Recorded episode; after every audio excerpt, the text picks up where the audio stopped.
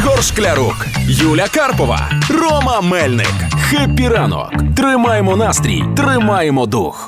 На Em. Хіт FM. Виходить так, що я в принципі тепер не проти повернутися в школу не як вчителька, а повернутися в школу як учениця, оскільки вже оголосили, що хочуть оновити шкільний предмет захист України. І він буде оновлений таким чином, щоб бути актуальним на сучасний світ. А хочуть додати сюди домедичну допомогу, мінну безпеку, керування дронами і орієнтування на місцевості. Тобто, все те, що теоретично мало би на початку повномасштабного вторгнення дуже сильно допомогти нашим військовим хлопцям і дівчатам. Тобто, ти хочеш сказати, ті знання, які мені дали в школі, я тепер своєму сину не передам.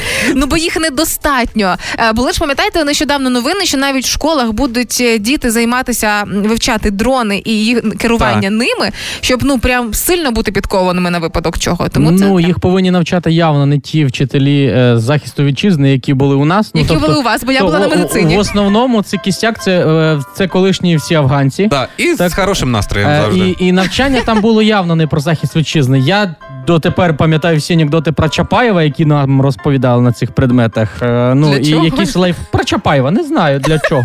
Ну, типу, вам знадобиться. А у мене було два лайфхака. Ну як два лайфхака? Е, Спо... Два яскравих спогади. Перший А ну-ка. це е, якщо немає стаканчика і треба щось випити. Наприклад, ти набігався і води, да, то можна викрутити з Бобіка фару, і оця от нижня частина, да, блискуча. Практично. Ми ж всі бігаємо біля Бобіка, правильно?